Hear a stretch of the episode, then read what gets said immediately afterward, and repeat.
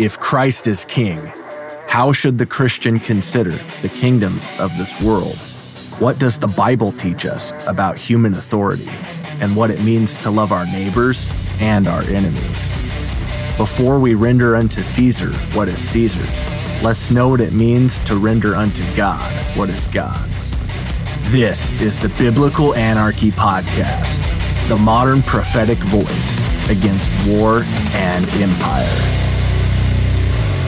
Hello, everyone, and welcome to another episode of the Biblical Anarchy Podcast, a project of the Libertarian Christian Institute.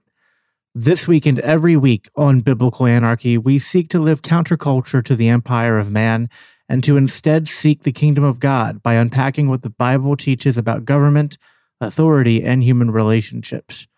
I am your host, Jacob Daniel. Today's episode is a bit impromptu and without a script. It's the holiday season, or the Christmas season, rather, I should say.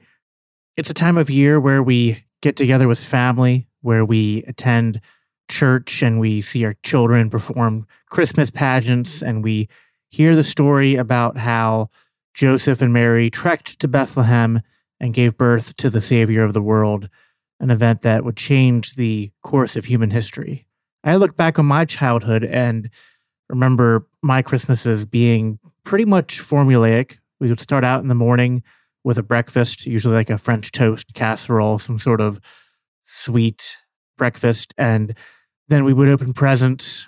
Then the rest of the family would arrive, grandparents, uncle, other relatives, and we would just have a whole day together of just laughing, enjoying each other's company, listening to Christmas music, and ending the day out on some board games, or occasionally we would also watch a movie. Sometimes it would be Lord of the Rings or Harry Potter or the Die Hard movies, as they became very affectionately referred to as the best Christmas movie in my household.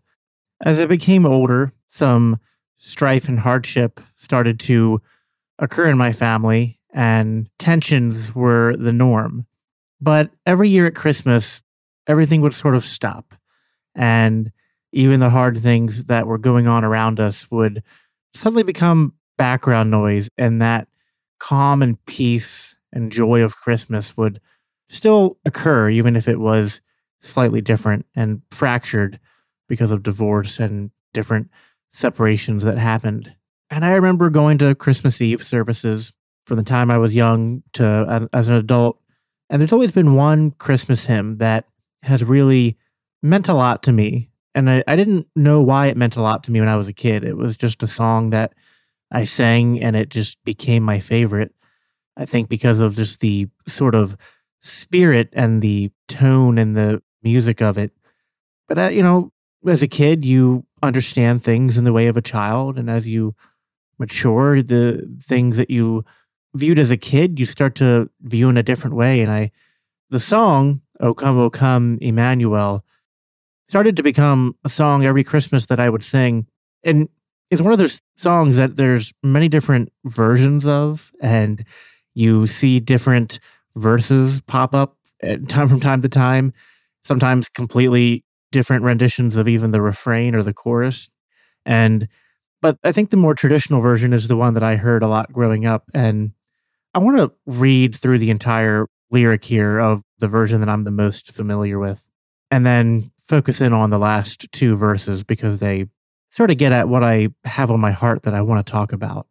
So, O come, Emmanuel, and ransom captive Israel that mourns in lonely exile here until the Son of God appear. Rejoice, rejoice, Emmanuel shall come to you, O Israel. O come, O wisdom from on high, who ordered all things mightily, to us the path of knowledge show, and teach us in its way to go. O come, great Lord of might, who to your tribes on Sinai's height, in ancient times did give the law, in cloud and majesty and awe.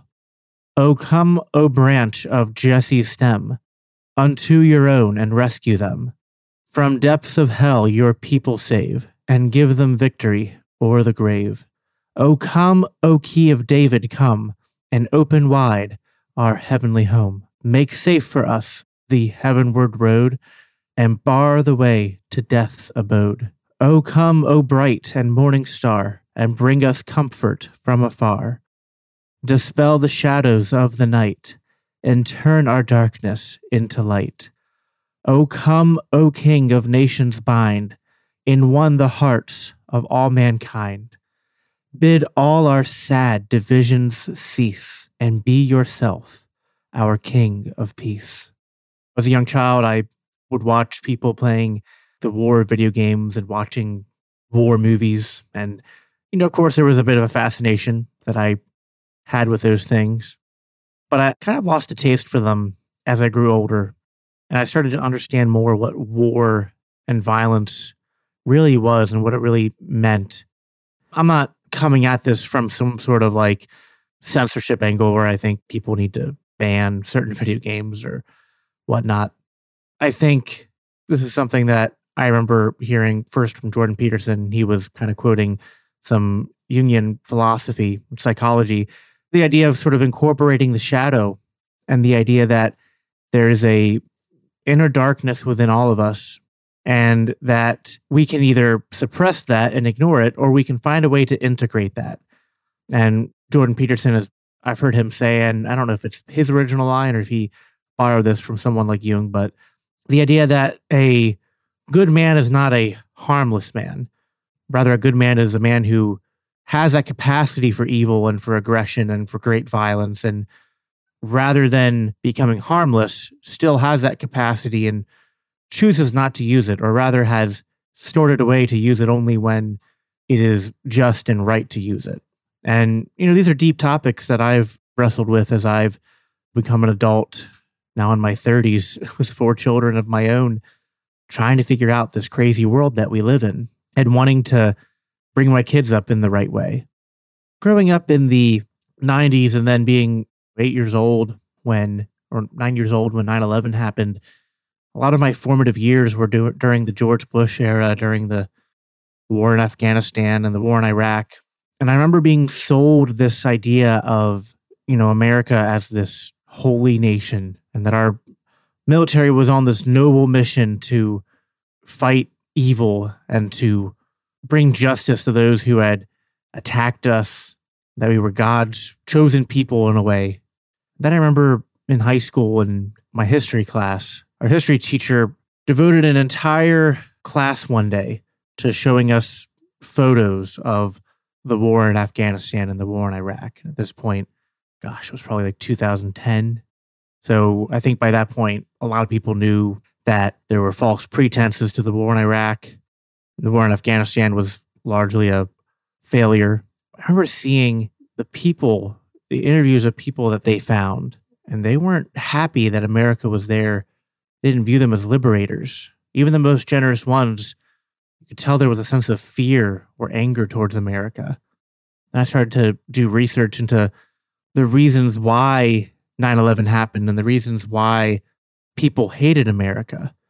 You look into the history of our foreign policy, of America's foreign policy in that region, and the just hundreds of thousands of innocent people who got caught up in the crossfire of whether it was our bombs or whether it was the bombs that we sold to other people that got dropped on them, or people starving to death because of our trade embargoes. And I remember the first time I watched Schindler's List in my Holocaust studies class, and then we took a trip to the Holocaust Memorial, and just seeing the pictures of the bodies piled up. And it was around that time that I shifted real radically in my mindset and felt convicted as a young person to view war in a completely different way than I had been brought up to view it. It wasn't this Hollywood vision of heroes going to liberate people from oppression. Rather, we looked a lot more the pictures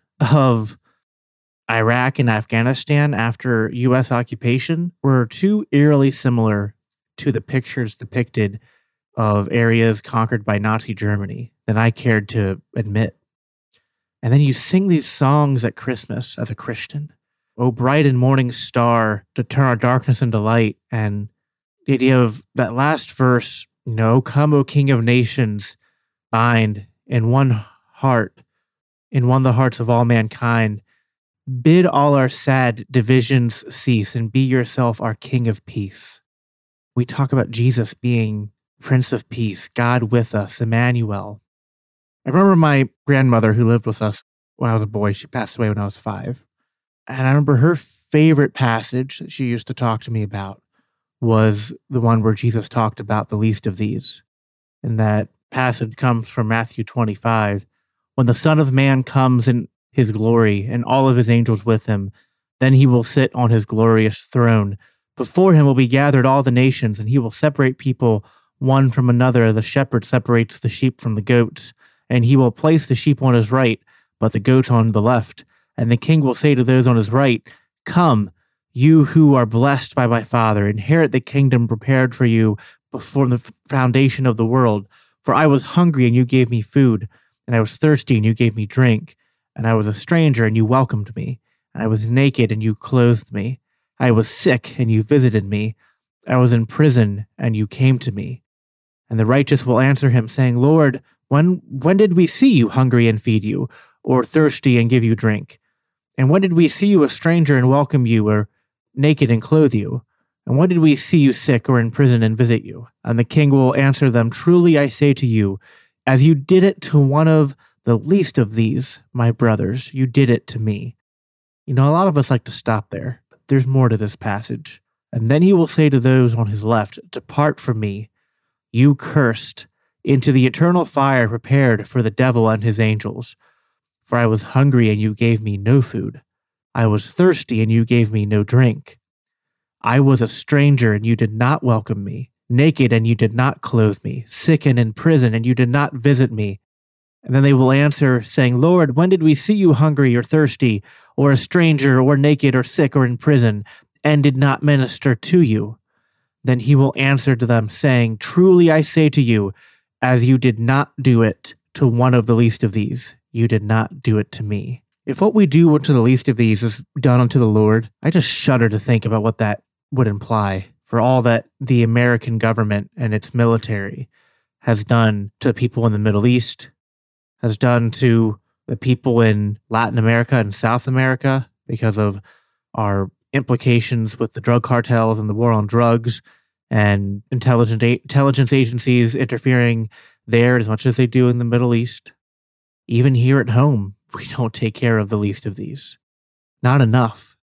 And I won't claim to be an expert in theology. I haven't attended seminary, but I'm pretty sure when Jesus says that what you did to the least of these, you've done unto me, I don't think he was thinking about Tomahawk missiles being dropped on civilians, wiping them out in an instant, or children in Yemen starving to death because of our trade embargoes.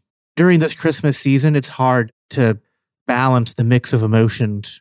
The joy that I get when I think about the hope in Jesus Christ and that image of Jesus coming into the world at its darkest moment, in the imagery of Jesus coming at the darkest part of the year, even if he wasn't born that way. You know, people dispute when he was born. And again, it's even if it's just a poetic idea, there's beauty in it. The idea that it's kind of like the beginning of John, the light shines in the darkness and the darkness has not overcome it. And that's what Christmas represents. And there's joy in that. There's joy in the fact that Jesus came to earth, that God our Father became God our brother. And he walked among us and he showed us how to live. He showed us how to live a righteous life. And then he took on our sin and died in our place. And then the sacrifice of the righteous one paid the price for the sin of all mankind. But juxtaposed with that great joy is this just tremendous sadness that we call Jesus our Prince of Peace, or in that song, our King of Peace, and that we're told that in Christ there is no Jew nor Greek, no Gentile, no male, no female, no master, no slave. We are all one. And if there's anything that Paul harps on about in the New Testament, as much as anything, it's the idea that Jesus came for all. It wasn't just for the Jewish people, and that to strike down looking at humanity in these divisions. But what are we doing today? What are our nation states? What are our national divisions? What is our current global paradigm doing? You know, that other verse in O Come Emmanuel, to go back to that, said, "O come, O branch of Jesse's stem, unto your own and rescue them." And this is sort of an allusion. There's such deep theological references, scriptural references in that hymn. But this is sort of a allusion to Isaiah 11, which is a prophecy that points towards the Messiah, and says, "There shall come forth a shoot from the stump of Jesse, and a branch from his roots shall bear fruit. And the Spirit shall rest upon him, the Spirit of wisdom and understanding, the Spirit of counsel and might, the Spirit of knowledge and fear of the Lord. And his delight shall be in the fear of the Lord. He shall not judge by what his eyes see, or decide disputes by what his ears hear, but with righteousness he shall judge the poor, and decide with equity for the meek of the earth. And he shall strike the earth with the rod of his mouth, and with the breath of his lips he shall kill the wicked. Righteousness shall be the belt of his waist, and faithfulness the belt of his loins. The wolf shall dwell with the lamb, and the leopard shall lie down with the young goat, and the calf and the lion and the fattened calf together, and a little child shall lead them. The cow and the bear shall graze, and their young shall lie down together, and the lion shall eat straw like the ox. The nursing child shall play over the hole of the cobra, and the weaned child shall put his hand on the adder's den. They shall not hurt or destroy in all my holy mountain, for the earth shall be full of knowledge of the Lord as the waters cover the sea." The stump of Jesse, that's Jesus, and the Spirit of the Lord that is upon him is one of wisdom and understanding and of counsel. And it brings a peace to the earth. It brings a peace that is described in such radical imagery as a wolf lying down with a lamb. And the calf and the lion can be led together by a little child. Again, it's such joy and sadness at the same time because the church isn't getting it. This is what we should represent to the world, but we're not doing it. We're not doing it well enough. In Isaiah 9, again, another messianic prophecy, says that his name shall be called, we backtrack, says, "For to us a child is born, to us a son is given, and the government shall be upon his shoulder, and his name shall be called Wonderful Counselor, Mighty God, Everlasting Father, Prince of Peace." How often, though, has Jesus, Emmanuel, the Wonderful Counselor, the Prince of Peace, been twisted into the justification for some conquest or some war or some advancement of tyranny and of death and destruction? These prophecies of Jesus, the way he was described in the Old Testament as they were looking forward to the Messiah, and then the way Jesus walked in his life, they're not reconcilable with this Americanized, westernized, militarized version of Jesus that is used to justify all this war and violence. And during this Christmas season, I don't want to be the Debbie Downer.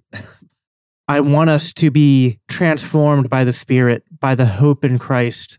And I want us to take that joy and to take that hope and to be inspired to bring it to the world. But that does mean that we have to consequentially be the loudest and the first ones to voice out, to shout out against injustice and the shout out against war and violence that is done upon the least of these, because that's being done to our Lord. We sing the words, "Bid all our sad divisions cease." And gosh, if truer words weren't ever spoken, because think about it from the perspective of our Heavenly Father and from Jesus.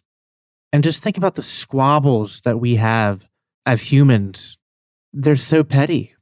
You know, in the Sermon on the Mount, Jesus said, "You've heard it said, an eye for an eye and a tooth for a tooth. But now I say unto you, if someone strikes you, turn to them the other cheek. And if someone asks you to walk a mile, walk a second mile."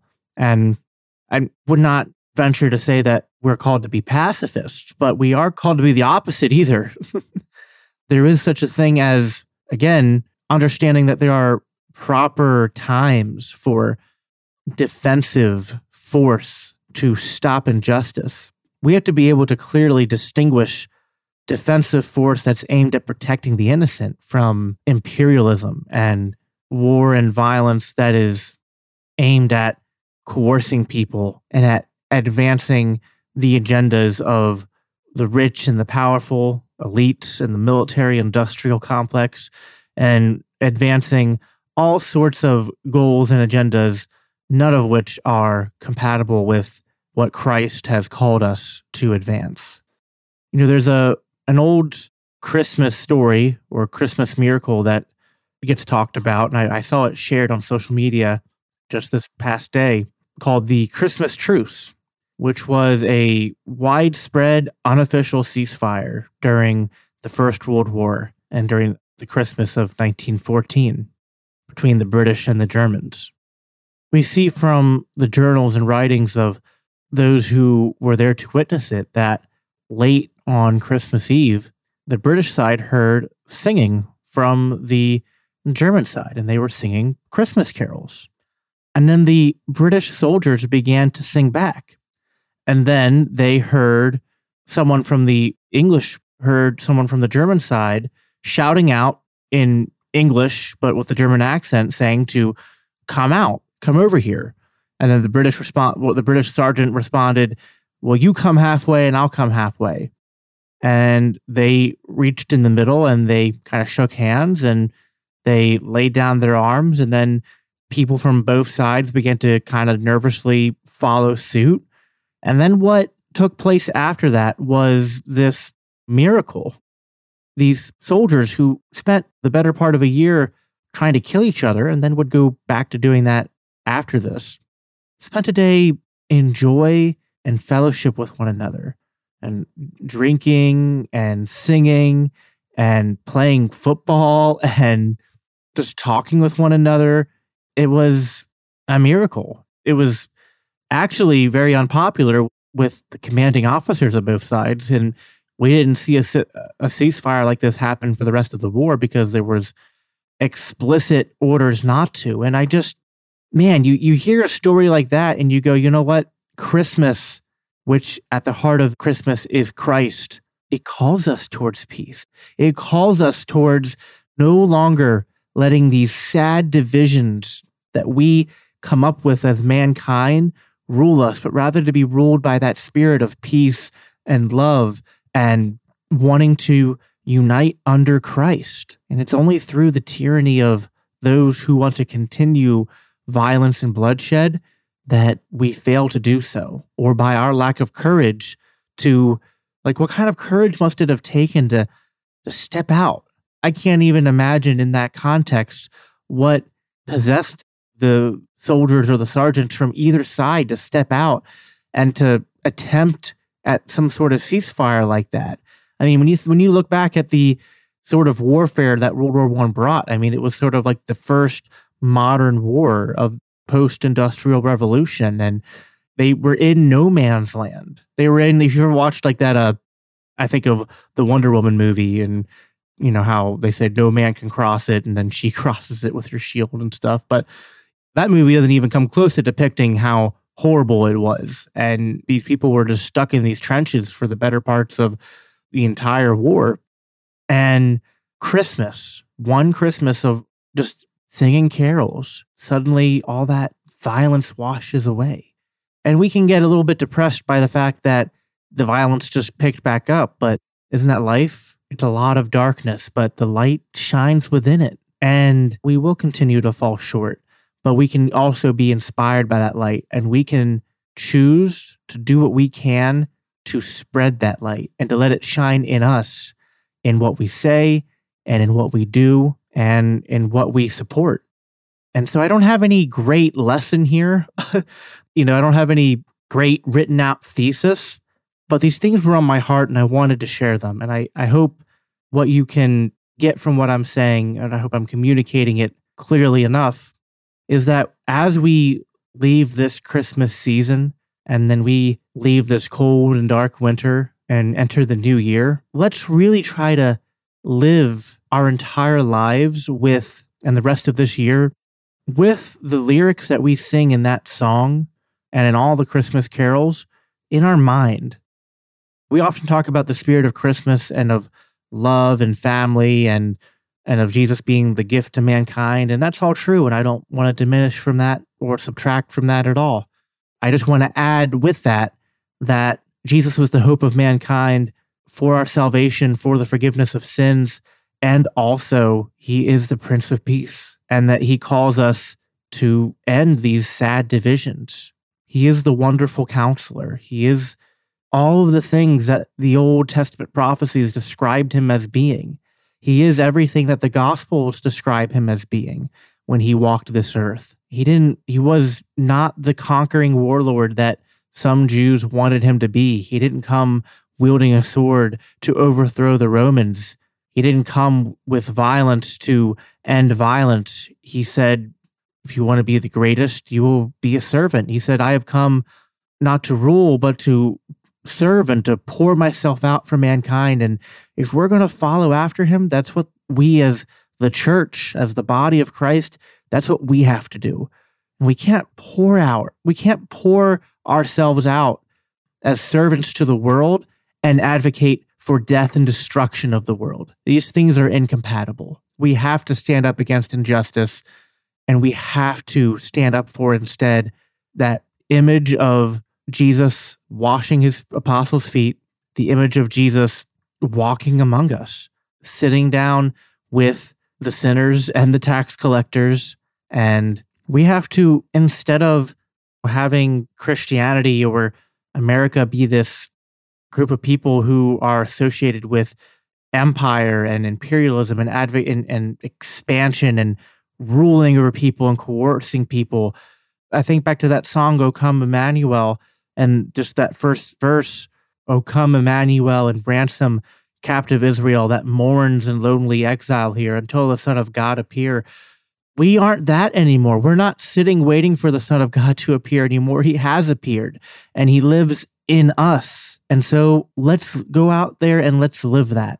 Let's bring the hope. Let's not bring bombs to the world. Let's bring the hope and the love of Christ to the world. And let's go to those dark places of the world where people, whether it's in our own backyards or it's halfway across the world, wherever it is, wherever there's people who are downtrodden, who are the least of these, let's be Christ to them. Let's serve them as if they are Christ.